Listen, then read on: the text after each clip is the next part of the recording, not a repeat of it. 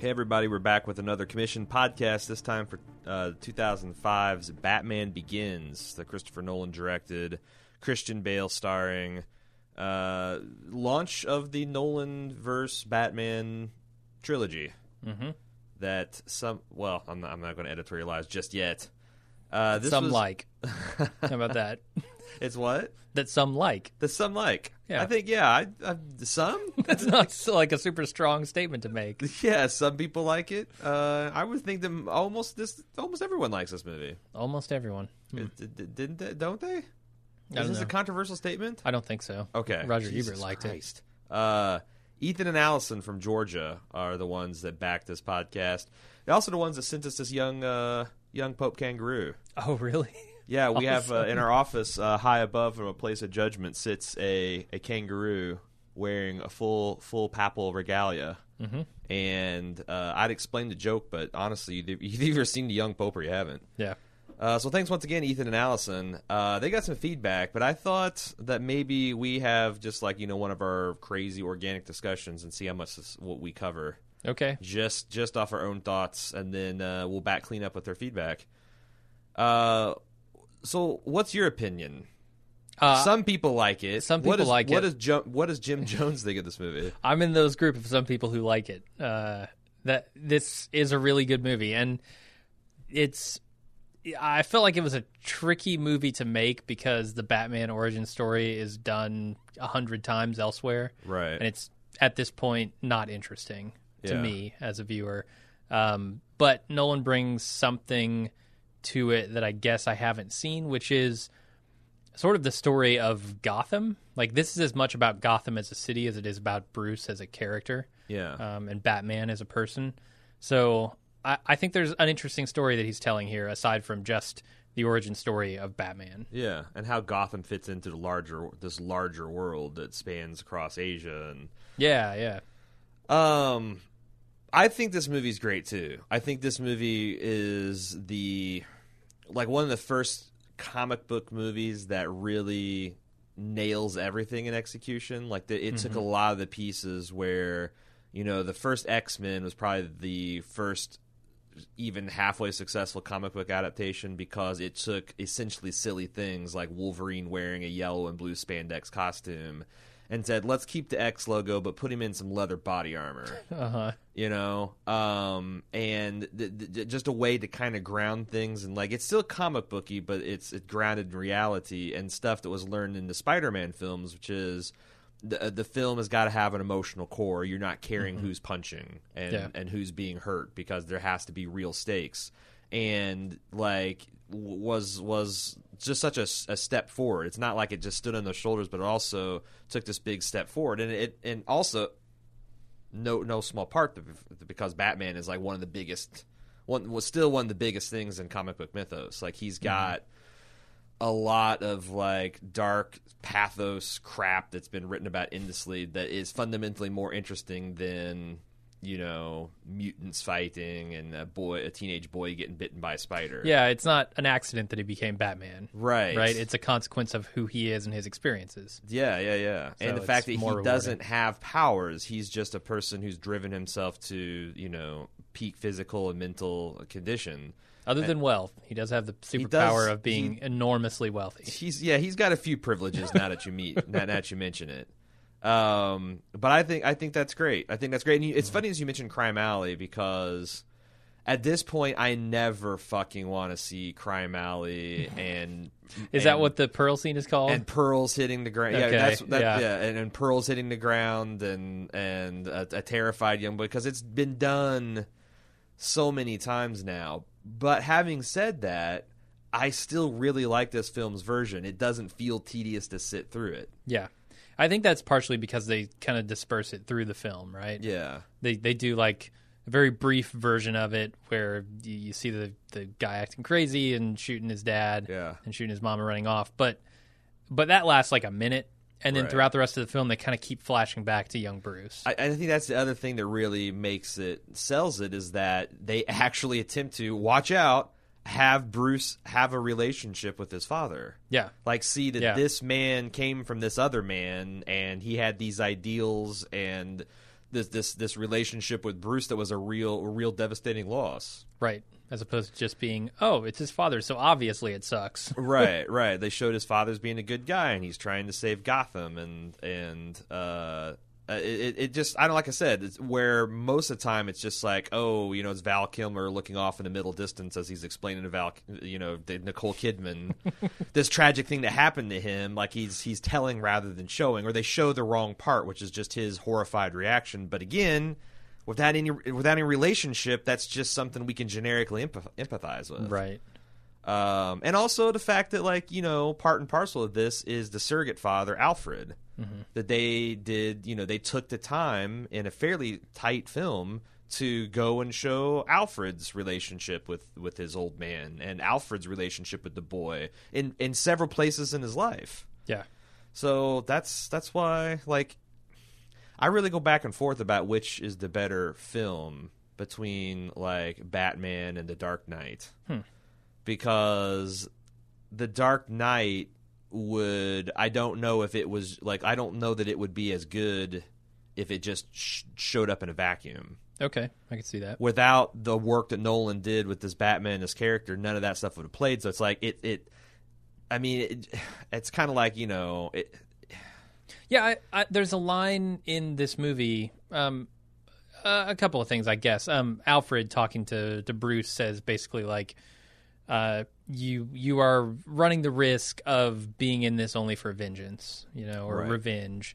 Um, and, and, essentially the same thing that Ra's al Ghul told him at the beginning. Like, right. you got in with these criminals, and somewhere along the way you lost your mission. Right. Um, and I think that idea, the idea that like he he can't just become the criminals that he's trying to fight here. Right. Um, he could lose himself in that. It carries over into the Dark Knight mm-hmm. in a way that you know, without that, I don't think The Dark Knight works as well. Yeah, it, it, it's really pushed to the extreme. I mean, the Joker is there to test his resolve on that matter. Right, right, right, right. Um, I, it's oh man, there's so many things because I want to go back to this. I, I want to say, like to me as an adult, it's self evident that Empire Strikes Back is much better than Star Wars. Uh-huh. It's not saying that Star Wars is bad, mm-hmm.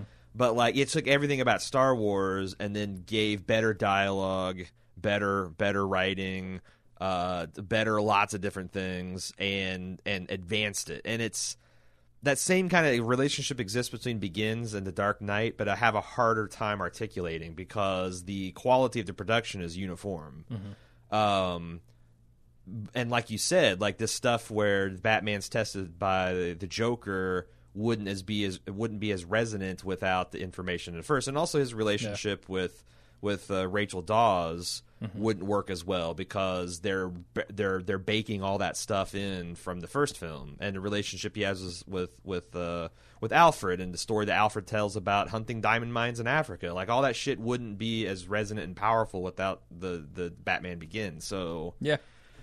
And Batman Begins had like that's the other thing is like Batman doesn't even fucking show up until halfway through the film. Yeah, it's a Batman film where they just take their sweet ass time getting to the Batman part, mm-hmm. and mm-hmm. You know that is a. It doesn't feel like it, but that's a real ball around the damn film's, uh, you know, a, a, a chain around its ankle. Sort of, but also it's it's a boon for this film too because I, like you said, I have seen the the origin story of Batman a thousand times, yeah. right? But the origin story is only limited to this idea of you call it crime alley, um, yeah, yeah, where where his, where his parents are killed. I don't know why they're walking through Crime Alley after the opera. Seems but like what, a bad whatever, idea. Yeah. also, why does the swanky Metropolitan yeah. just just empty out into Crime Alley? right. It's a little silly. Uh, but all you ever see is that snapshot of it, right? Yeah. This actually shows the creation of Batman. Yeah. If that moment was the moment that spawned, I guess, the feelings that Bruce has, then the creation of Batman was essentially on Ra's al Ghul's back. Mm-hmm. You know, it, it, was the time he spent in this prison uh, in wherever the hell he is, Tibet or something. Right. Um, it was a time he spent with Ra's al Ghul training, learning about fear and how to become a, an icon, a symbol. You know, mm. um, about ideals. It's it's much more than just his parents died. He's angry. He has money and he can fight. Yeah, no, it's been it's been said a lot that most a lot of times the most interesting part in a superhero's life is their origin story because mm-hmm. it gives you the it gives you the easiest path to like a Joseph Campbell's, you know, hero's journey kind of thing because you've literally got this guy starting out and then something incredible happens to him and he crosses the threshold and he meets the God and like uh, it's just, it's, it's, it's easy. It's just like you know explaining how someone began is their call to adventure that they obviously uh, answer. Yeah. So, um, but but they really a lot of a lot of superhero films try to rush through the origin so that they can then have room for the climactic baddie. And the fact that this film takes its time through that origin story, Yeah. And I think the other genius thing is, you know. One of Batman's greatest villains. A lot of people say it's the Joker. That's the easy answer, but Ra's al Ghul um, is I think the more interesting one. Like certainly I'm my Batman fandom essentially starts with the animated series. And when when Ra's al Ghul would show up, that's when like shit got like because he's kind of like the Magneto of Batman's universe. Hmm. like he's not like the the Joker's a fucking devil. Ra's al Ghul has a point. Mm-hmm. Like there is shit wrong in society. It's just his methods are horrifying. He has this respect for Batman, and Batman's got this fascination for him, and he's got this love with his daughter kind of angle. Yeah. And I think it's pretty ballsy to roll in Batman's origin story with like essentially his his greatest foil. But that makes it it really it really uh it, it really gives them a shortcut to like it allows them to have race essentially come in like a halfway through the third act and still provide that climactic battle. I And, guess and I think it does a lot to kind of shade, yeah. or I guess show the different shades of vigilante justice here. You know, Yeah. like you can go too far. Um, how far is too far? Really, is the question it's asking. You know, Right. can you be Batman, and is that okay? Uh, Batman is really only one notch below Ra's al Ghul here. Right. You know, uh, Ra's is trying to push him in the direction, and the one line he won't cross is killing people. Right.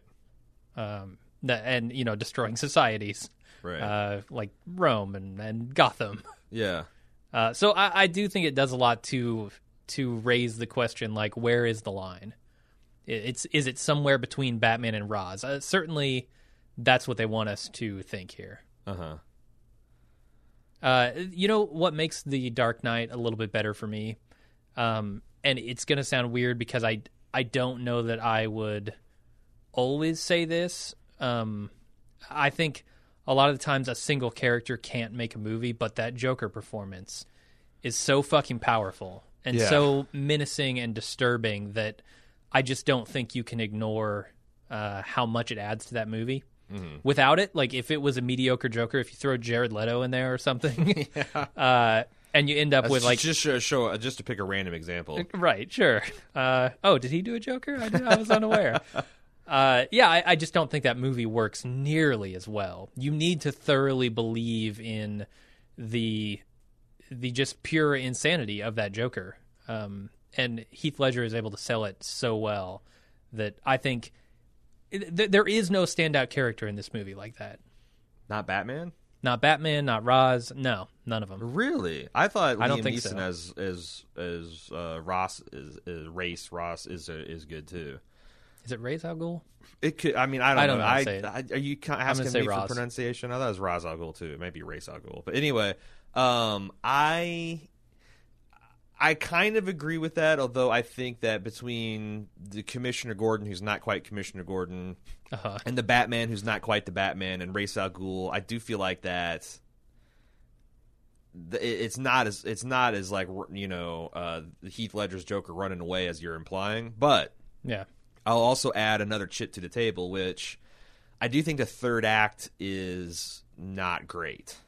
Okay. Like just the just the way they stage and the visualizations, like like think about like when Rachel got doused by that chemical, like the fucking insane shit she saw with Crane, his bats crawling out of his mouth and maggots and shit, and then think about when uh like.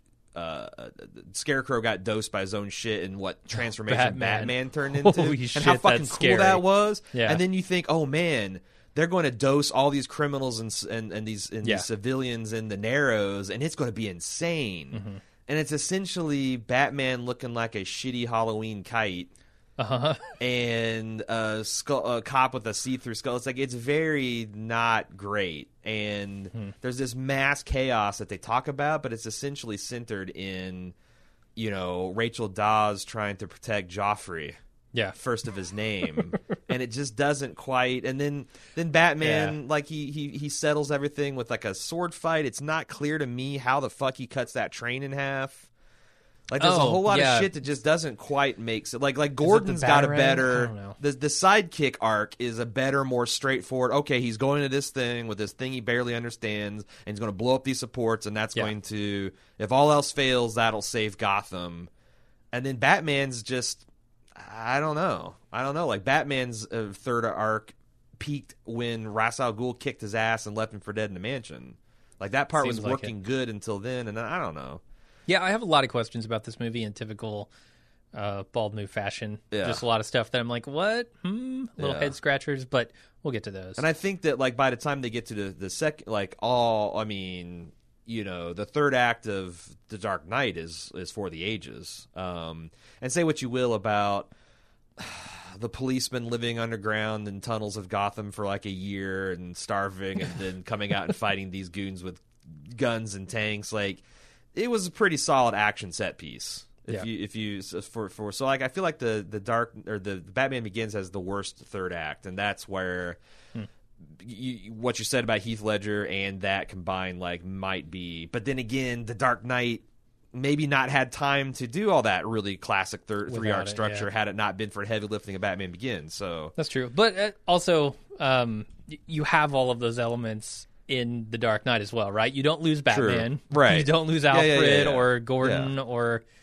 I mean, you still got all those great characters. You just have the addition of the Joker who And- really yeah. just blows you off the screen. Yeah, and I will also say that you see this movie in 2005, you're not sitting through that third act thinking, "Oh my god, this is shit." No. I think it's like a year or ten, a decade of comic book films continually uh, one upping themselves, including Christopher Nolan himself with the second Yeah. movie, makes a third act seem sketchier on retrospect. Yeah, that makes sense. Because again, this is this is year one Batman. He's not ready to you know s- stand up to Darkseid or whatever. Um, yeah, and I feel like there was um hmm. I forget the original X-Men movie. Was that was that basically an origin story for the X-Men? Um, it's origin 'Cause he story already for had the school, Wolverine right? more than anything. Yeah, Yeah. It's, inter- it, it's it's origin story for Rogue and Wolverine, and they're brought into Right. this existing Okay, group, Rogue. Yeah. Um, which is a different kind of hard thing to do to integrate. You know, to to to kind of have the no origin story origin story. Yeah. I'm trying to get at like how many comic books did or how many comic book movies did the origin story really well.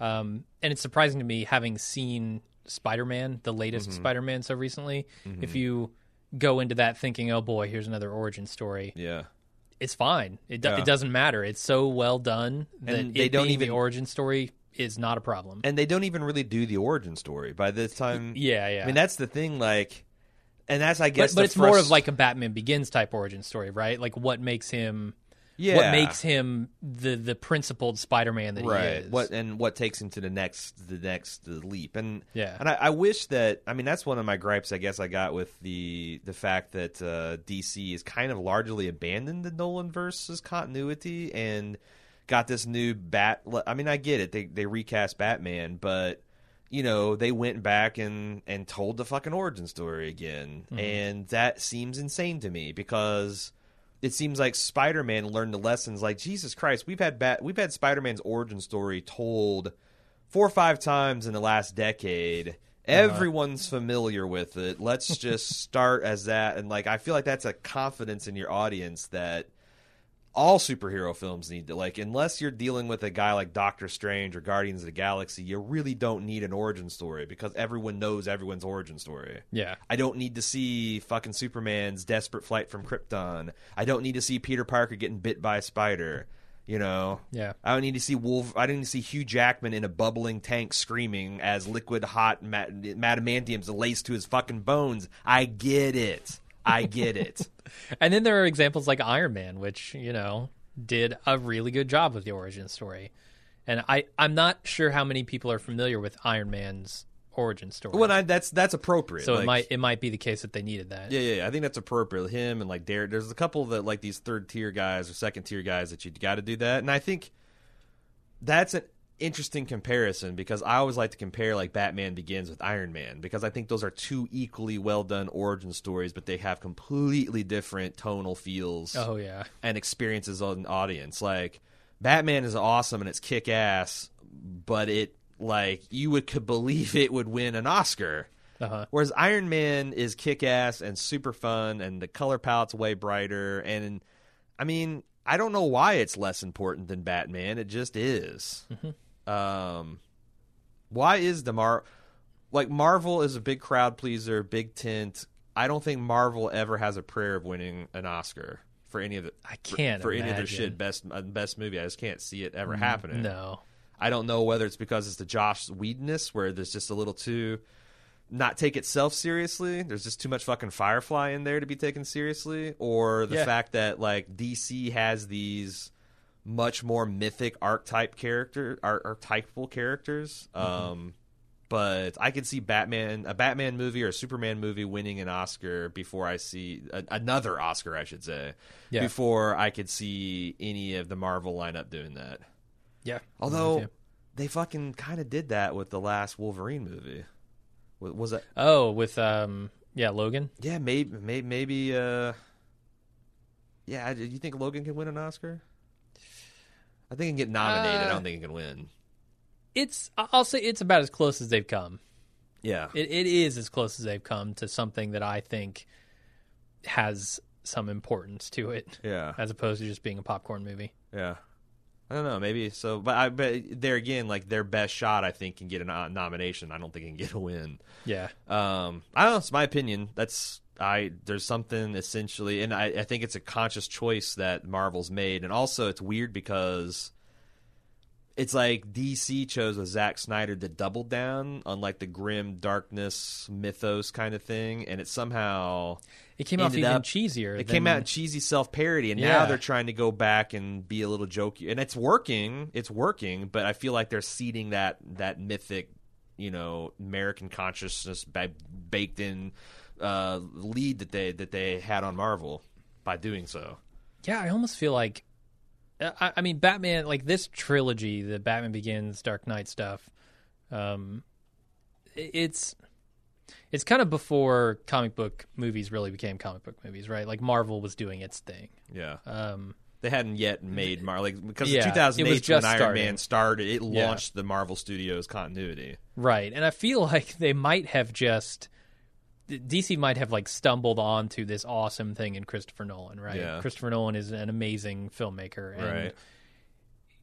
he I guess I'm surprised that he would be interested in doing comic book movies, but then again with the subject being Batman, I think there's a lot more to mine there. Right. Um, and, and then somewhere like afterward, they realized, oh shit, Marvel is like crushing it with these big popcorn films. Yeah. let's do that. And they tried to take Batman like in that direction while also doubling down, like you said, on the darkness. Uh-huh.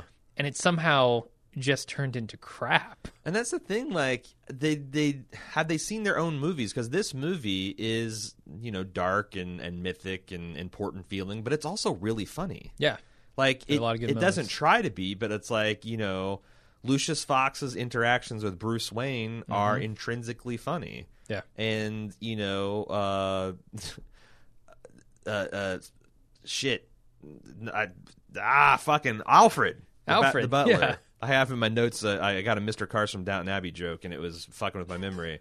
um, Alfred, you know, talking about loaning, like there, there's this like loaning the uh, the Rolls Royce to Bruce when he comes back from the dead. That stuff Yeah. is is is pretty funny. Um, it doesn't need like like I feel like Wonder Woman making dick jokes with Chris Pine, Chris Pine is the ultimate Marvel planting its flag up DC's ass. Like we've colonized you.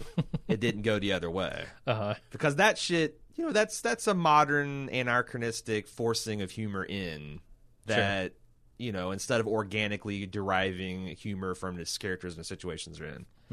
All right. Um, but just everybody remember, like when when you accuse Aaron of hating DC films, I fucking love the Nolan Batmans. yep. Uh, anyway, uh, what else we want to talk about? Uh, I discovered something during my research for this movie. Oh, please and uh, uh, uh, educate me. Do you know what Alfred's last name is? Uh, Pennyworth. Fuck. Yeah, you're right.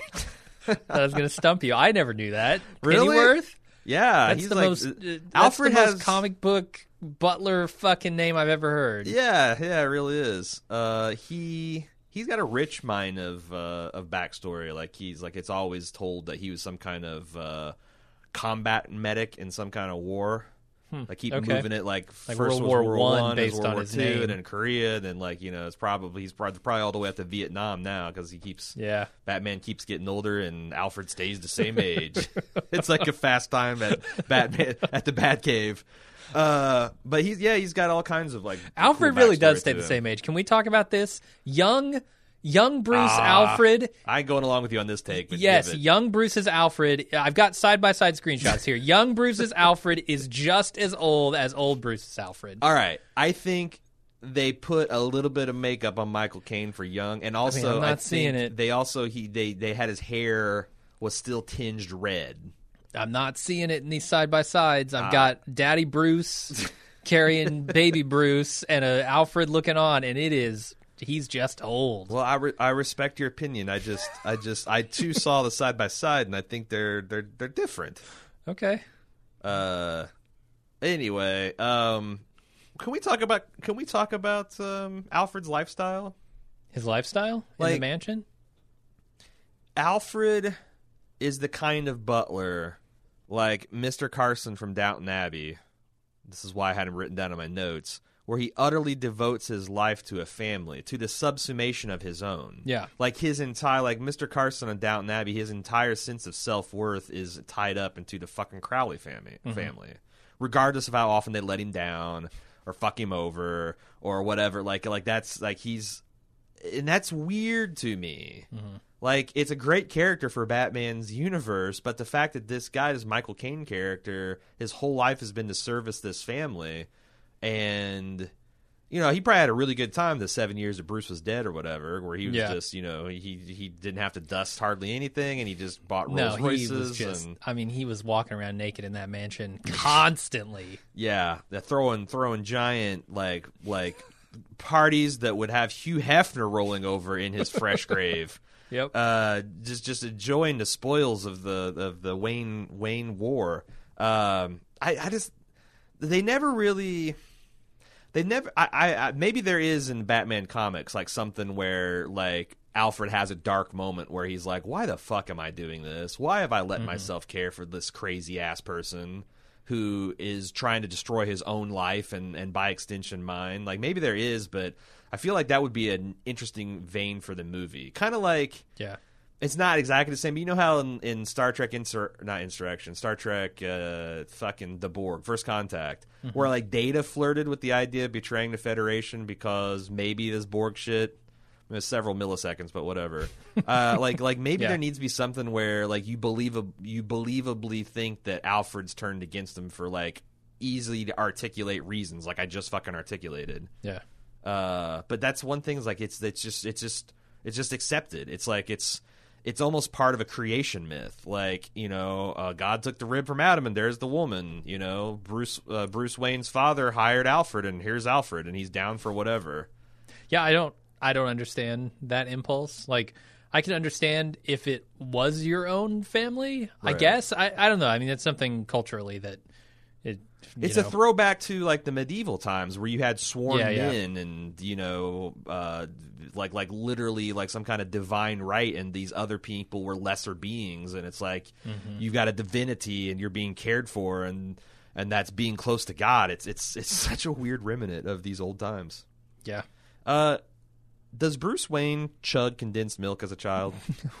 Why? Why does Alfred keep the condensed milk on the top shelf? Like, Oh, is that yeah. something children's do? Did they just crack that open and just just Maybe drink a whole can of condensed milk? How many cats do they have? what difference does that make? I guess I guess cats could reach the top shelf, yeah. They could yeah. jump around and get up there. I don't know. The way they said it implied that like uh, young Katie Holmes and and uh, Yeah. Bruce Wayne loved fucking condensed milk. I don't know Maybe what the hell. maybe he had to hide it from from Daddy Bruce, Hmm. from Daddy Wayne.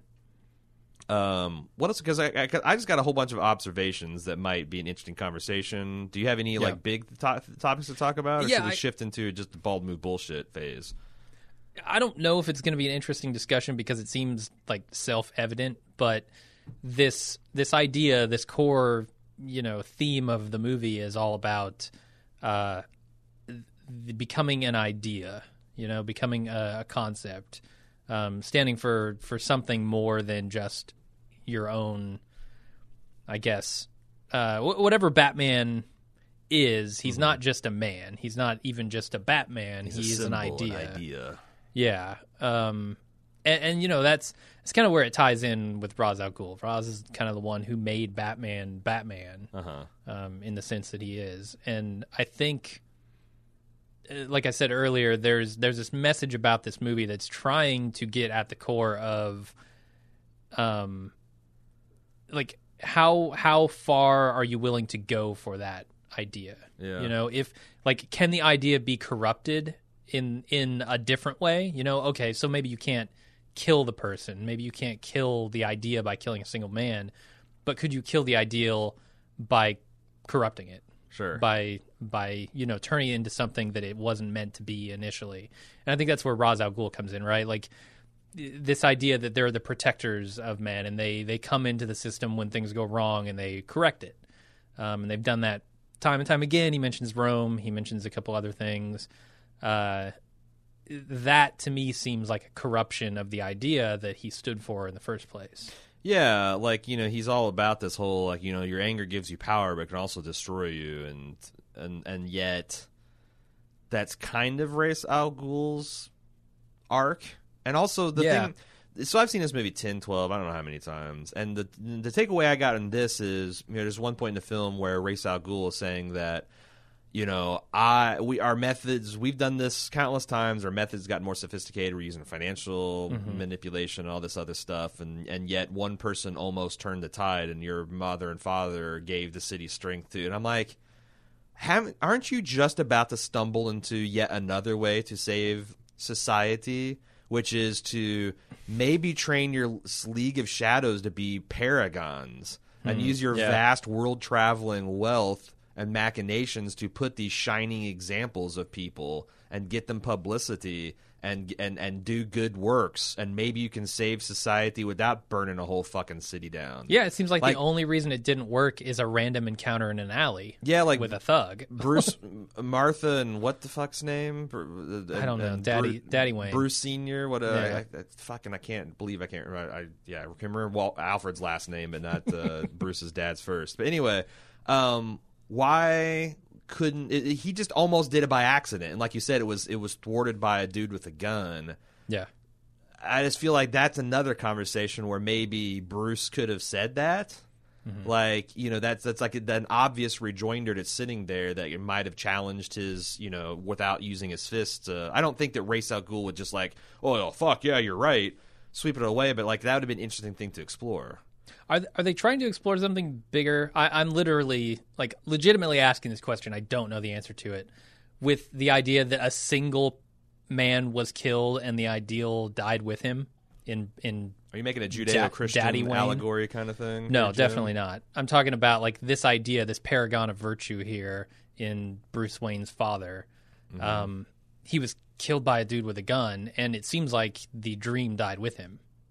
Like Gotham turned into a hellhole after that. Well, so but that's- whatever that's ideal, Not what, that's not what Ra's Al Ghul said. He said that people were inspired by the death of your parents to do this outpouring of. Now, obviously, yes. And then what did- happened? It then fell to shit. yeah, yeah. But that's what I'm saying. Like maybe, maybe, or maybe that's the way to go. You you have these League of Shadow guys where they are these moral paragons, and you assassinate them, and you just Uh-huh. keep doing that as often as necessary until society gets right with with whatever you're trying to shape it for. Right. And that's the other thing. Like, what is the League of Shadows trying? Like, what is their ideal of society? Is it the not toleration of any crime? Right. Like, would they like like if if if you left them unchecked, would they literally be the type that would imprison you for life for stealing a loaf of bread? Like, did they? Uh, did they have? There's any? Is there anything about like any progr- thing progressive? Like, would they put universal health care? Would there be social safety nets? Or like, you know, like what? What do they actually stand for other than destruction of decadent societies? And also, who call? Who says what's is decadent? Sure. Yeah. It's a fair question. I mean, the Narrows does look like some shitty shantytown, terrible type place to live. Um, the United States has a lot of like homeless tent cities underneath overpasses where people live in super squalid conditions and whatnot. Like, does that mean like we're failing as a society? Of course it does, and of course we should, can do better. But sure. like, I don't know if you come down and burnt burnt down L.A. because of Skid Row or whatever. Would what? I, I guess the other thing is like, how would this play on CNN? Gotham gets attacked by some nerve agent and the city destroys itself. Oh boy, we got to sober up, America, and get right with whatever God pervades the DC system, universe because that could happen to us. Like, no, it couldn't. What kind of bizarre sequence of events involving nerve gas and a microwave emitter and a complete like like is that really going to be something that fucking scares the the uh, metropolis Right. into getting good? Yeah. I don't I don't I don't get it. It it it doesn't like, yeah, I mean, it doesn't seem to stand up to scrutiny. You'd you'd have to have like Ra's al Ghul getting out there and like being the front man for this movement, right? Yeah. Like telling people why this is happening to them, telling them this is going to happen again if you don't do X, Y, and Z. right. Otherwise, yeah, they'll people will go, "Oh, yeah, that's super weird Right. that that happened over in Gotham. I guess I'll just go about my daily life." Yeah, you you need someone to deliver the message, or else Right. it's just something that people are like, oh, you know, Gotham Street, wear wear Gotham Strong ribbons for a while, and then right. then it's uh, it goes the way of the dodo. I, I think Ra's al Ghul's platform is authoritarianism because when he's he's creating Batman here and he's got Bruce out at the top of the mountain, um, he's got this criminal who who he claims is a murderer, and he tells Bruce, "Okay, this is the final step in your training. You got to kill this guy for justice." And there's never any proof given that this guy is actually a murderer. Right, not There- even a trial. Like fuck the trial. Just like you said, he's a murderer. Right. And and you're going to take my word for it and you need to do what must be done and Bruce in my mind rightfully says no, not for the right reasons. The the reason I would have given is I have no proof that this guy did anything. Wh- where why should I believe you? I mean, I, maybe it's going to be one of those Kingsman deal where Bruce, if he went to go kill him, uh, al Ghul would have stopped him at the last minute, and then Right. It's this was a test. You, It was a you test. failed. We want unquestioning obedience, so you will always trust that we're right, even though you have no evidence, because that's what we want. Unthinking machine. Like what the fuck? yeah, very Yeah. authoritarian. I think you're right, and also that's can be seen as a over. He's got this same trauma as Bruce Wayne, but instead of becoming a guardian, he wants to control the world and manipulate it so that he can't ever be hurt that way again. Yeah.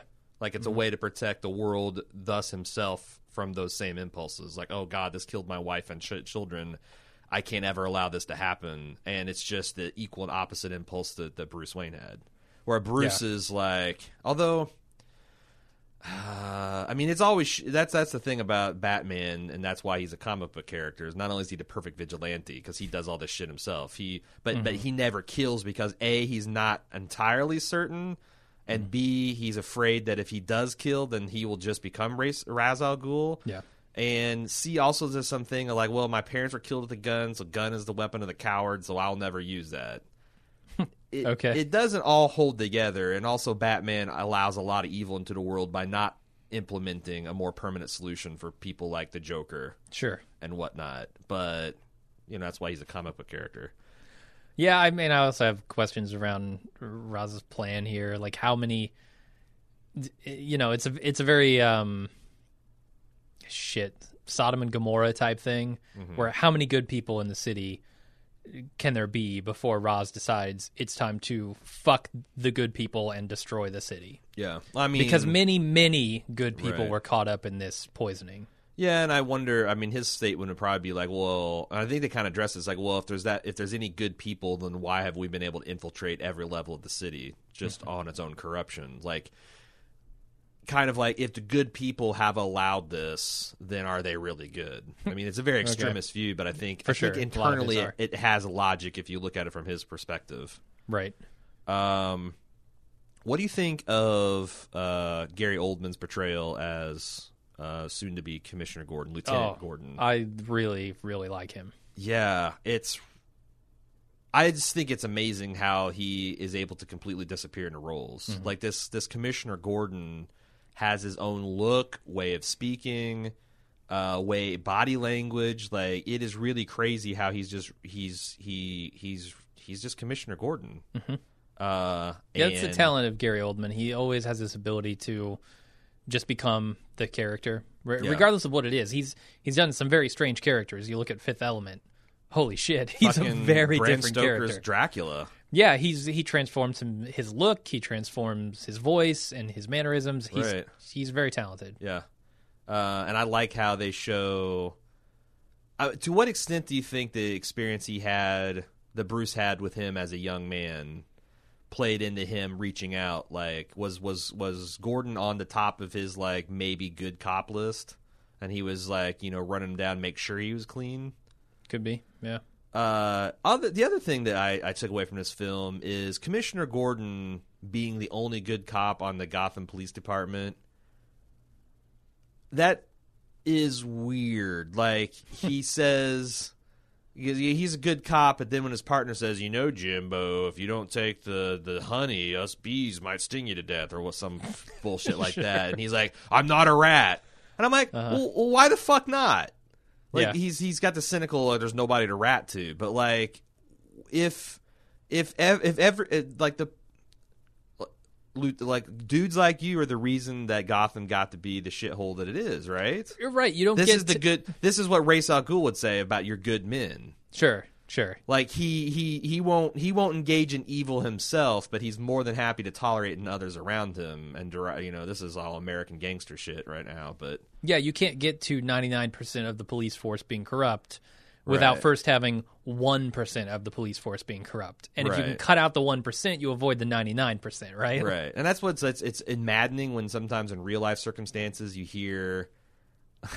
You hear the the phrase, "Well, they're just a few bad apples." When like you know, offi- police officials are trying to defend their organization for whatever bullshit they've done, and it's mm-hmm. like, you know, the full phrase is ruins the whole bushel. Right.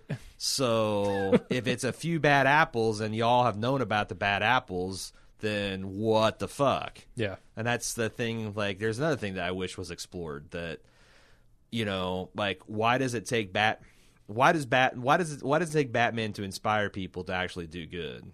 And to what extent does he inspire people to be good? Because what it seems like he inspires in the second film is vigil- other vigilantes and ever worsened forms of criminal. That's the other Uh-huh. interesting about Batman. Like, Batman used to just do, you know, fight uh, petty street crime, but as a result of that, things escalated, like they allude to in the the end of this film. And now you got the Joker and shit going super crazy. Yeah, they really skipped the uh, petty petty street crime phase of Batman in this movie. Yeah. They go straight to like nation building, you know, like- yeah, yeah. Right.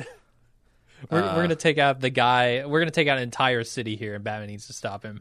What would happen? So here's the other weakness of Ra's al Ghul's strategy to be Liam Neeson when he's propping up this weird Urdu speaking Kill Bill character uh, as their main guy. What happens if this Urdu speaking guy decides he's going to get a delusion of grandeur and actually, I'm actually going to be Yeah. Ra's al Ghul. This guy is, uh, he's betrayed me. Kill him. Yeah, take Ducard out.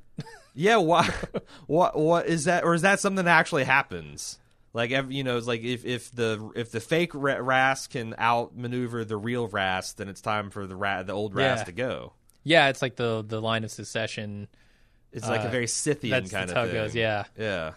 Uh, the masters become the students become the master Mm-hmm. because that the other thing is the second Ra's Al Ghul body double is some weak ass shit.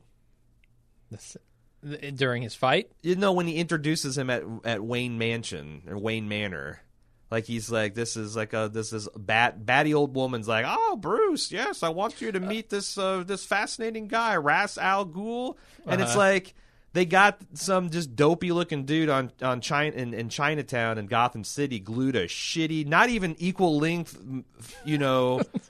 Fu Manchu mustache on him and put a trench coat on him, and there's the new like, what the fuck? How's he? Yeah. no, Liam. He was he was only there to to service as a reveal, right? to, Yeah. to serve as the the real reveal for the real Ra's. right, right, right, right. So really, I mean, two two seconds in the makeup chair is all he needed.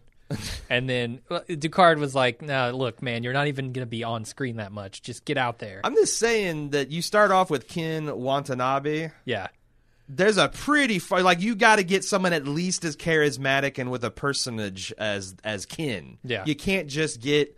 They should have started with- sea level. Like what? What did the casting call for second bullshit Ra's Al Ghul look like? yeah, Like generic asymmetrical facial features Asian guy, maybe a little pudgy, maybe with sleepy eyes. D- d- if you got a Fu Manchu, we're gonna cut it so it's uneven. li- Like I, I just I don't get it. I don't get it, man. I Yeah. couldn't take him seriously. Like like you'd think in the middle of Tibet you could just like the guy that Batman dropped Henry Ducard off to would have been a better Ra's Al Ghul. Like the guy's like, here's a bunch of money, take care of this guy. He'd be hands down better Ra's Al Ghul than Ra's Al Ghul number two. yeah. Right? He's Ass Al Ghul is what I like to call him. Yeah, I think they probably had like Daniel Dae Kim lined up or something, and then uh, he he found out I he'd only be on screen for three How about seconds. Jackie Chan? Get Jackie Chan on there. Like, I feel like it'd be turned into a comedy. Yeah, Yeah, he'd be distracted. It'd just be it'd be He'd funny. be twirling like one half of the ridiculously That's lopsided That's mustache. what happened to his mustache. He's, He too, twirled it. These amateur wrestlers, so he just spends the whole time twirling it, and it just breaks off. Too much, too much mechanical strain on the mustache. I'd say it's a failing of the hair in the mustache, not of the person. Um, I also want to talk. So we talked about uh, casting um, uh, Gary Oldman as Commissioner Gordon and give him instant credibility. Michael Caine Yeah. as Alfred, instant credibility. Um, let's talk about um, Morgan Freeman as Lucius Yeah. Fox.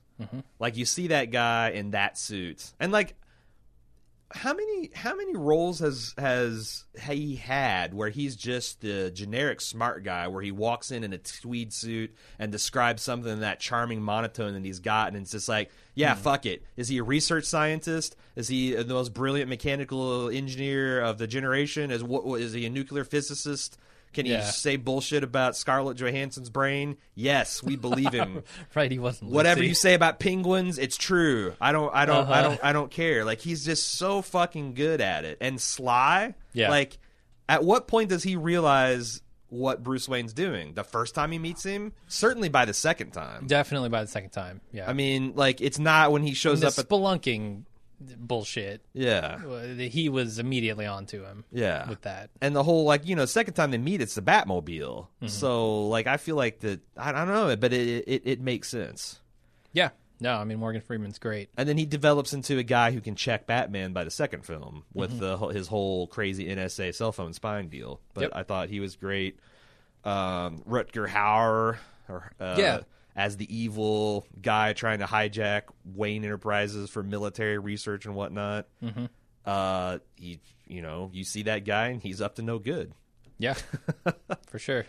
The third act kind of runs out of gas, but I thought the the first act, the the culmination of the Bruce's training, the the ninja maze on LSD was a really cool set piece. Yeah, And very simply, it's just a bunch of guys moving in unison, but it was really really cool and sold the physical and mental aspect of the challenge yeah, really really well. yeah. Batman gets the upper hand on Ra's, just Uh, like the end of the movie. Just like the end of the movie. Um, Where does this Batmobile rank? this Batmobile's good. I think this is the best Batmobile in any movie ever. Yeah, yeah. I I can get with that. It's not like your your typical depiction of it. Yeah. I guess it looks very different from previous Batmobiles. Right. uh, but it certainly feels, I guess, the most realistic. If we're talking about like a heavily armored vehicle Yes. um, that's meant to do things that vehicles don't typically do, Yeah. this one, this one takes it. Yeah. I mean, there's nothing that you wouldn't believe this thing's capable of. Jumping roof Yeah. to roof, crashing through concrete barricades. Mm-hmm. Stealth mode. Stealth mode, yeah. I Stealth mode is just essentially Bruce turning the lights off. Like that. Like yeah. what the fuck, man? What, I, I that- have a that- big problem with this whole this whole chase scene at the end because I, I really wish that Bruce was leading the cops to something because the t- entire time it feels. I think what we're supposed to feel here is, oh no, Batman's got to get away from the cops, But he can't. and let they're them- on to and, him. and they all. He also can't lead them back to Wayne Manor because right. you know Then they'll know, uh, Right. Bruce. he'll destroy the symbol of Batman. But he also doesn't want his uh, this woman that he loves to die. So the entire time it feels like the cops are one step behind him and he's at risk of getting caught at any moment. Mm-hmm. But then there's the stealth mode, which I feel like conflicts with that entirely because there he feels like he's just toying with him. Yeah. Like at any moment he could have done this. He could have gone Yeah, like completely what- off the radar, gone through a building, whatever. What He's tactical? been toying with What them. tactical advantage did he get by going two car links behind them? right.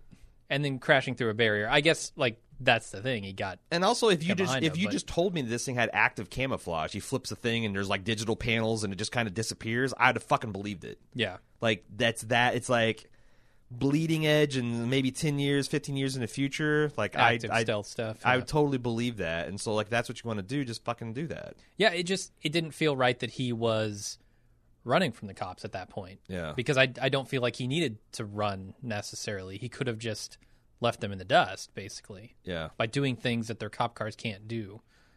Um so yeah, it, it was a little bit weird that he wasn't actually leading them anywhere. He was kind of actually just running from them. right the other thing this movie does really well that I think a lot of Batman culture is indebted to is they nail that kind of like predator mode of Batman where he's swooping out of the shadows and like it it sells Yeah. Batman as this like horror like if you're a gangster in Gotham, Batman is a horror movie monster. Mm-hmm. He's going to pop out of the shadows and you're going to be taken away screaming.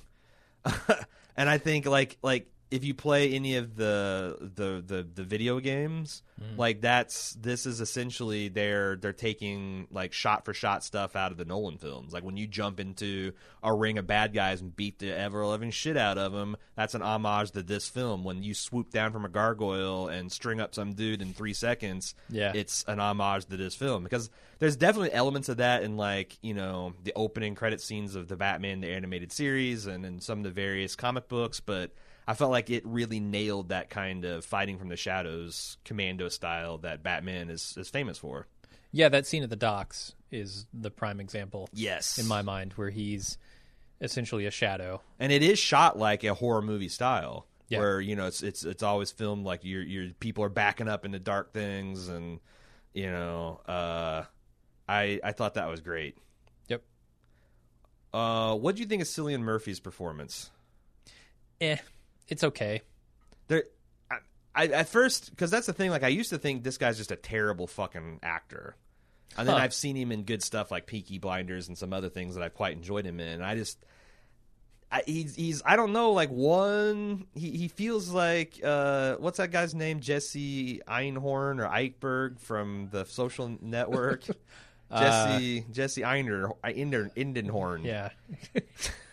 Finkel Einhorn. Fake lo- yeah uh, laces out Jesse uh, but you know like his uh, Lex Luthor like was like Yeah. three steps over where it needed to be Cillian's about a one step over where he needs to be for this for this character Uh-huh.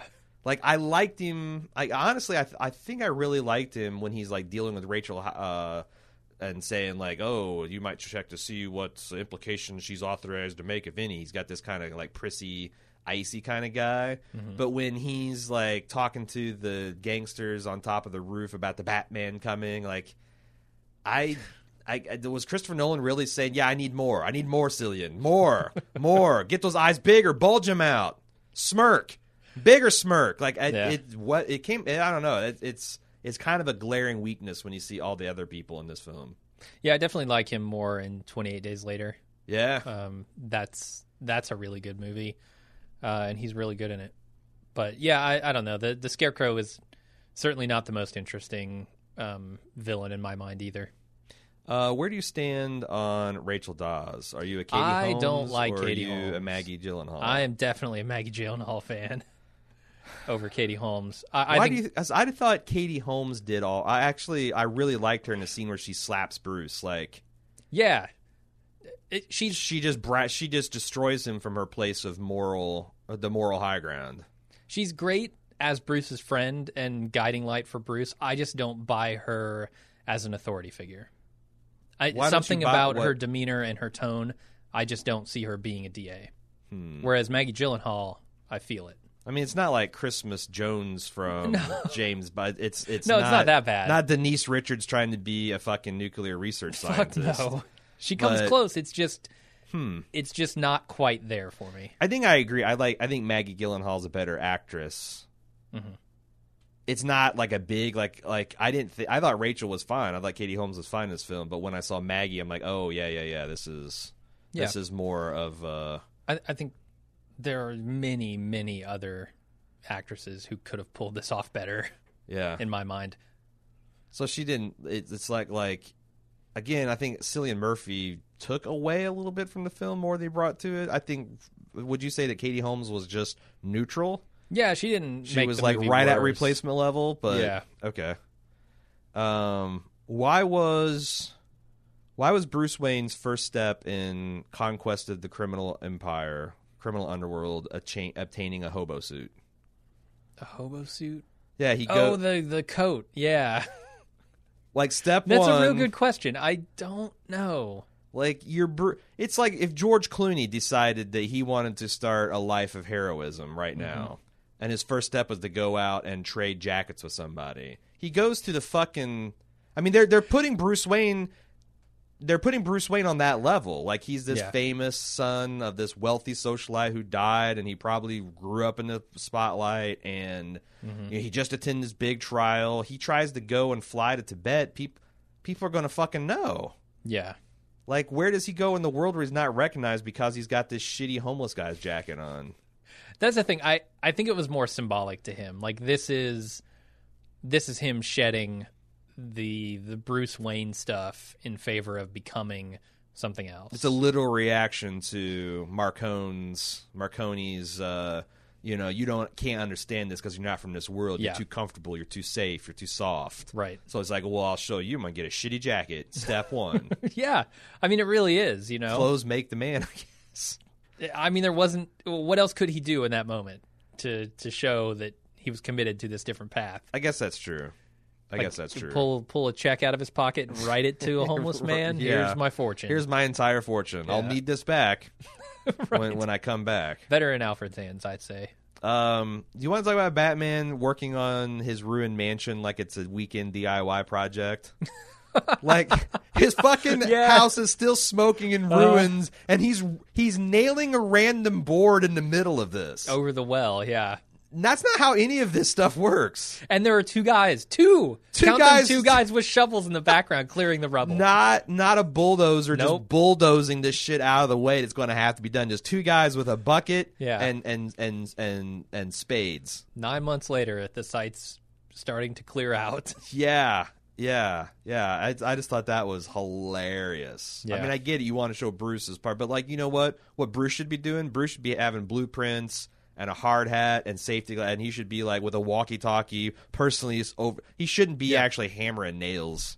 No, no. I, I actually I would like to see Alfred as the foreman because it seems like Alfred has the big ideas here, right? Like, fuck brick by brick rebuild. Yeah. Let's make some modifications. Yeah. Let's put in a bat shoot. You know, going down to the Bat Cave. It- This is where he gets probably the red phone. Yeah, Uh, wait, that's Commissioner Gordon who gets the red phone, right? they both get the red phone. They both get red phones. Um, this is where he gets the sliding bookcase. This is where he the, gets the, the, the William that- Shakespeare bust. Yeah. that, that tilts back and reveals his uh, bat pole. All Alfred's ideas. Heyo, yeah. Yeah. Yeah, Batman. Like that's the thing. That is the one thing that kind of bugs me is that they do kind of turn Bruce Wayne into a bit of a meathead. A little bit. Like, But he's smart enough to understand the power of the symbol, right? no, I, mean, get he's it. not- He's not a total meathead, but he's a far cry from the world's greatest detective. They Yeah. try to get back to that in uh in in the second movie where he's doing that Mm-hmm. crime lab analysis of the bullet and he's like far be like like he's taking criminal science way behind, but like they didn't really do a lot of that Well, I, I might just be the evolution of the and also right? like most of the time he's inter- interacting with people not in batman he's doing this intentional meathead kind of dumb rich guy like when he's interacting Right. with lucius and when his i i also really enjoyed the uh the drunken rant getting rid of everybody from the mansion that was pretty, Oh, that's so good. Also, I mean, the thing where the girls are in the fountain and he buys the hotel, like that's great. But like, I couldn't help but think in those scenes, is this really what Alfred meant when he said, like, you're doing, like, you're doing a family a disservice. Like, don't ruin the name of your family. right Now he's out there like being this playboy and being a giant asshole to everyone. The Wayne name is going to take a hit. That's mm. that's what that's like the bane of Alfred, right?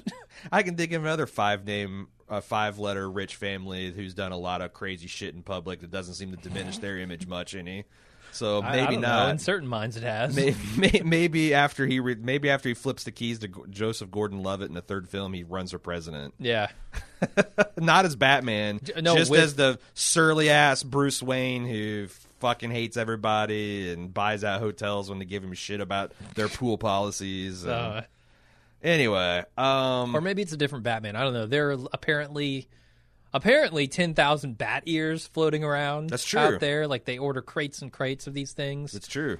Um, they don't ever do anything with that fact. I wish they did. Well, and especially since the first ten thousand uh, shattered. Uh, Yeah, at the cow when an elderly British man swings a hammer at it, that's not what you want out of uh, out of a bat here. Well, he's not fighting any el- elderly British men. That's true. So who uh, Liam Neeson, although he's not he's not he's not British no, he's Irish, he's- right? I think so. Yeah. or Scottish or either one. I've just pissed off uh, uh, country people of, of people I don't want to piss off. Pretty sure he's Irish. Uh, do you have anything else to talk about, or should we get to Ethan and Allison's feedback? Um, I wanted to talk a little bit about the train system. Okay, and, and what Daddy Wayne did for Gotham. Because it seems to me like this train system was designed for the one percenters. Like how th- this train is so high up. Okay, first of all, they're filming this in Chicago, right? And it, it seems less like a coincidence and more intentional that they made this elevated train a big a big part of this movie. like a quad level elevated train. Yeah, it's huge. It's like 150 feet in the air. Uh-huh. It's it's like something you'd see in on Coruscant. Right. Like it's that's not wheelchair accessible. Fuck no. and it's not even people accessible. Like how many stairs lead up to this fucking thing from the Yeah. street? They have to have elevators, right? No one can use this at street level. I'm convinced it connects skyscraper to skyscraper. Uh, it's the, Across it's a the rich man's idea of something that would help the poor. Exactly. Exactly. and Br- uh, Bruce Wayne and Daddy Wayne love it. Right. They just love this fucking thing. And then later on, we see it essentially turns the city into Coruscant because underneath this train, horrible things are happening. Yeah. Terrible things. And I have to imagine that up at the top of those skyscrapers, it's still very much like rich and powerful. Yeah, that's not a bad that's not a bad take. You could even say like you know, it's like this allows our employees to cheaply and easily get from their homes to Wayne Enterprises. So As long as they're cool they don't climbing they 300 don't, stairs. They don't need cars or anything. So we can pay them less Uh, Sure. because their transportation costs are covered. Yeah, I don't think that's what they're trying to suggest, but it's easily a reading that one could make. Yeah. I, I'm just dissatisfied with the train system. Right. If you just read Car- if you just read Marx and you want and you watch Batman, you're gonna it's it's it's gonna another that train is just another tool of oppression. Yep. The other big question I have is about this gas, this poison. Um, I don't know if being ionized into water and, and dispersed through the city has a different effect than the direct effects of being sprayed in the face with it. But it seems to me like the people who were sprayed with this early on in the film were were cowering in fear. Um, they were essentially crippled by their fear, unable to do anything. And yet, when they dispersed this through the city, it seems like this it almost brings out like the basest, most um, animalistic sort of tendencies in everyone. Mm-hmm. It seems to have a different effect when dispersed through a crowd than when dispersed into one person's face. Yeah, and also and I didn't understand that. Like, why does this have a different effect? Why would people who are supposed to be cowering in fear of everything mm-hmm. be attacking other people? Well, so I think that they have a hint of what you're supposed to understand is like when Crane says, uh, like he gives Rachel a concentrated dose, mm-hmm. and it's just going to fucking kill her. Yeah. Um, whereas Batman got like I guess a moderate though. Like I I I feel like it's all about the intensity. You know, uh, So breathing it in through water vapors is not. yeah. Well, I mean, right? It's not like in your face. It's just in the atmosphere. It's probably diluted. Fuck, I don't know. Yeah. I don't know. You're right. I like I said, that's why I think the third act has problems because it just. I mean, it's it's a PG thirteen movie that just can't get as crazy as what that scene probably requires. Sure. Like there should have been Caligula shit going on in the Narrows. I just think they should have described. And it's essentially a, a, a dirty cop pulling a gun on an unarmed person, them attacking Batman. them attacking Batman, and them trying and and, and uh, Zsasz, who is a serial killer in the Batman universe. They kind of hinted that where you can see in the final scene of him where he's got like check marks, like he every time he kills someone, he puts like a tally mark on his body. Uh, him him menacing Joffrey Baratheon. Uh, it's Who has had the same haircut for 15 years. Sure as shit has that, doesn't he? Also, it's harder to connect with the kid. Yeah. now that we know he grows up to be Joffrey. Yeah, it's unfortunate. I, I I feel for that actor a little bit. Yeah, I think he's. he is I think he's retired from acting, and it's probably a good call because Yeah. are you going to get a bigger role? And also, is anyone going to look past your Joffrey face to Mm-hmm. see anything anything else that you're that you might be good at? I think he needs to do. He needs to pull a Claire Danes and like go to college, just kind of have a career, do your own thing, and then if you want to get into acting again, Yeah, you think we'll be ready to accept him your as a crazy CIA officer? maybe, maybe. I, I'm just saying that's that's probably the path forward. For Who's going to be his Mandy Patinkin to kind of like make him relatable to people? Uh, Gary Oldman. yeah. I feel like Paul Giamatti could pull off a, a convincing Mandy Patinkin. That's just because of his beard. It's because of his whole shape. That- yeah. yeah, the shape and the beard and the just everything. yeah. But uh, uh, Giamatti could not pull off a uh, Inigo Montoya's. So Mandy Patinkin is the better actor. That's true. It's all about you know. Yeah, there was never a moment in time where Paul Giamatti would have made a good Inigo Montoya. sword fighter. Fuck no. All right, it seems our organic bald move conversation bullshit's petering out. So let's get to Ethan and Allison's feedback. Uh, up front, they said, "Does Batman Begins compare favorably with the average superhero movie of today, considering it was an early entry to the recent craze of films?" Yeah, I mean, I think it does, and largely because no other contemporary comic book film tries to do what it did. Logan being the notable example. Um, it's it's impossible to compare Doctor Strange to Batman. Like Sure. not just in their origin stories, but in the fact that like Doctor Strange was all about what would a superhero film look like if you ingested an improbable amount of LSD. Mm-hmm. Or, you know, Guardians of the Galaxy, which is what if fucking Avengers in space and like, like nothing tries to do this very small intimate because that's what it is. It's like it's all about Batman's relationship with Rachel, uh, uh, Alfred, Ra's Al Ghul, and Gotham and Gotham City, where you know all- it seems like every fucking superhero film has got an uh, the stakes have to be the world or the universe or Right. um, so yeah, I, I don't. I mean, I think it holds up just because, and, and that's the thing is like people are starting to get tired of the Marvel. Like they have to continue to get bigger and bigger and, and have bigger stakes and and oh, if you like to, if you're getting tired of Avengers, now Avengers are going to team up with fucking Guardians and Spider Man and and. uh, I don't know if that's sustainable, and I feel like Marvel knows it too because they're they're tr- they're going to eventually get to a point where they wind this down and then have to reboot it. Where no one has really tried, again, with the notable exception of Logan, to do this other type of superhero movie. A Yeah. deconstruction, almost not a deconstruction, but what, what would you call what would you call this? It's not a deconstruction of Batman mythos. It's like a, a realism take on it. Yeah, it's more grounded. It's, it's no, Like, it's not I- impressionist. It's actually a real, like like you know, he's he's wearing real military body armor and driving real military vehicles, and Yeah. And they're using real microwaves to, to ionize real poison. I, all right, it falls apart at a certain point. No, no, I, I feel you though. There is something that feels more grounded about it, and that's I don't know if it's the nature of this particular superhero. I don't know if it's the nature of like the work that Christopher Nolan does, but there's something about this movie tonally that feels more serious than any other superhero movie that's ever been made.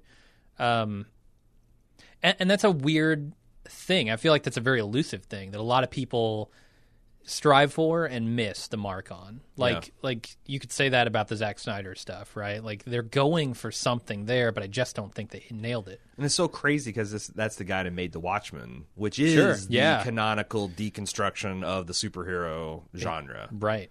Um, but there again, he didn't fucking write that that series. He just adapted it. Yeah. Uh, he wasn't born into this the comic book script. He he merely adopted it. Uh, the second point: Batman Begins is arguably one of the least impressive recent superhero films in terms of sheer spectacle, but one of the more impressive in terms of being artistic. Which style superhero film do you prefer, the popcorn flick or the thinker? We think Batman v Superman shows how you can try to do the latter and go horribly wrong. Martha. um. Okay. Honestly, they both have merits. Like, if I want to be entertained, I'm not looking to Christopher Nolan to do it. Yeah. If I want to think deeply about uh, a movie, I'm looking for Christopher Nolan. Huh. I'm looking for this kind of movie. You know, there it's a time and place for everything, essentially. it's funny because like I think it's not fair to say this movie is not. I, I agree with what you're saying, but I also think it's giving short shrift by saying this is not entertaining. Because when I watched this the other day, Sure. that two hours just cruised by. Like Yeah, there, yeah. there wasn't. It's like engaging. I I, d- I don't know that I would call it. I mean, it is entertaining in spots too, but it's no like Guardians. It is right? very hard to tell. It's very hard to say. I find it hard to say what Marvel does with Iron Man, for example, differently than Batman because. You know, Iron Man gets kidnapped by terrorists and tortured, and he has to fucking do self surgery on himself, and Uh, and he has to deal with the limits of his power and he can't save everybody and like there there's some like really important heady stuff about that and living up to your father's expectations and fail you know what i mean um sure. but it is a hell of a lot more fun than batman begins Yeah. but but so which is be- i mean i don't know which is better the godfather indiana jones raiders of the last ark Which is better, donuts or steak? Like they're they're fundamentally different things. The one doesn't have to be better than the other. yeah They can both be enjoyable for different reasons. I, I keep on wondering like how much legs the superhero genre has, and my I guess with the thing with Logan, everybody saying what a great western it was, is that that's the next evolution. Like, hmm. can superheroes become a genre that can hold other genres within it, or is it going to always be pigeonholed to the superhero genre? Like, if westerns were just like cowboys and Indians and John Wayne, like if they're well, even that's like da- damning it with too faint a praise because there's awful damn fine John Wayne westerns. But like you know what I'm mm-hmm. saying, if it if it never gets out of that pulp territory, then it probably won't can't sustain itself. But if they can keep reinventing it and telling different stories with the same characters and putting them in different genres and giving different feels and and and also you know the, the comics that are best reflect modern culture and adapt Yeah. at those times. Like you know uh, x-men first came out as a, a parable about racism and then it was molded to be a parable about like gay and trans rights. And i'm sure it will continue to evolve because it's it's a very flexible framework to deal with these topical forms so can it continue to do that yeah. uh, but I don't know because like I, I don't know how much longer they can keep telling essentially the same story with slightly larger stakes. Yeah, that's. I, I guess that's why this movie, uh, when I go back to it, I enjoy it so much, is because it is different. It does feel different. Um, a- and and like The Dark Knight is basically a heist movie, right? like certainly the beginning of it is a heist movie. Yeah, Um, it, it becomes more than that certainly by the end of it. But it is kind of a heist because at Yeah. the the final caper is there. It's he's trying to steal the soul of Gotham. sure, Like you know, Yeah. kill all these civilians and prisoners and prove some point about people's animal nature. And Batman foils the robbery. right. And then you got high fantasy, which is like Thor and stuff, right? Like yeah. uh, I don't I don't know what there's probably a technical meaning for high fantasy, but y- Yeah, you know what I mean. It's uh-huh. very fantastic. Uh-huh. Uh, so I think superheroes do superhero movies do very different things depending on the movie, Mm-hmm. but yeah, I guess I never thought about it in terms of like genres and and this meta genre of superhero movies. Right, they treat it as not. It's it's like a war film genre. Yeah. like there's like Yeah, war, war films. Captain can- can- America, right? can hold like like war films can be Tropic Thunder or Mm-hmm. they can be uh, Apocalypse Now. That's true. So like, why can't comic book films be both Logan and Guardians of the Galaxy? Like, Sure. I think that's what that's that's that's what they'll be. But the, the, I guess the, the essential problem with Marvel is this is a very successful formula, but they are like this Marvel superhero genre is that like I it's I mean they flirt with importance in some of the Captain America ones, but not really. Yeah. not really. Uh, we'd be interested in hearing you guys discuss the themes of justice versus vengeance present in this film. I felt like we did do that. Yeah, we touched on it. Uh, for example, Batman and Ra's al Ghul have a similarity in that they both lose someone close to them and turn their anger outwards towards others. But Batman fights crime good, and Ra's Ra's takes part in societal cleansings bad. What is Nolan using this contrast to show? Is it just that Bruce Wayne Batman is a good guy, or is there a bigger goal here? Yeah, I, I do think it's about the line. You know, the line you draw. Where where do you say, okay, this is justice and this is just vengeance? Because certainly, Ra's al Ghul thinks what he's doing is justice. Mm-hmm. I would label it as vengeance. Um, and I, I think Batman is more leaning toward the justice side of things. Yeah. Maybe that's why Rises, even though I I'm not one that hates on Rises, I think Rises is pretty good, but it feels a bit Return of the Jedi because it doesn't really bring anything new to the table. I really don't. Rem- I've seen that movie once. Have you I really? Don't seen it once? remember the plot of it. I mean, it's it's very much about you know, I guess passing the torch maybe a little bit and like can can Bruce be like a happy and whole person, life after Batman kind of thing, but it's essentially the same thing because it's it's League of Sha- Shadows part 2. Yeah. Bigger and crazier and you know, it throws in Talia al Ghul and I don't know. It does feel a little redundant next to the other two. Uh, would you say this film is necessary to see in order to view the wildly popular Dark Knight sequel, The Dark Knight Rises, or did the latter entries in the trilogy stand on their own? I don't think it's necessary, but I think it certainly helps.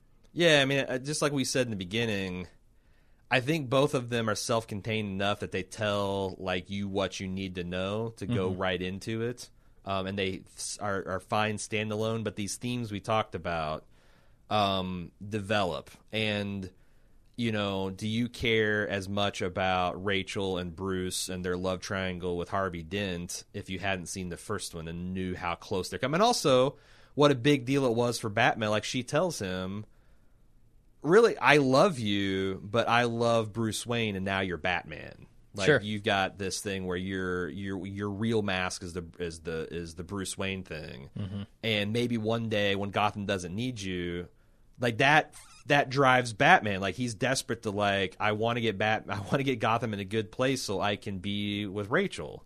And like it's it's a really tragic, pathetic thing in the second film when you find out that she's already moved on and it's never going to happen. But that's the thing that still motivates him and keeps him dri- driven forward.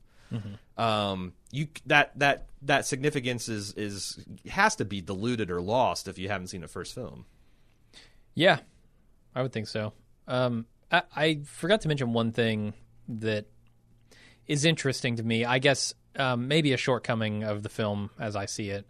Uh, there's this moment where, uh, okay, it's a series of moments. So Christian Bale as Bruce Wayne is going into this courthouse to kill this criminal, right? Joe Chill. um, the guy who killed his parents, and he goes in there. He's he isn't given the opportunity to do it because somebody else does it. Mm-hmm. Um, and then he goes outside and he has this conversation with Rachel where she essentially, I guess, changes his mind entirely in a single conversation with with just a few words, changes his mind on the idea of being an executioner. Mm-hmm. I don't feel like that is. I I feel like that was shortcutted hmm. a little too much for my taste. Like, I wish there was something more like a Joker, some big thing that taught him that lesson, hmm. As opposed to simply being told it by another character and adopting it as his own philosophy.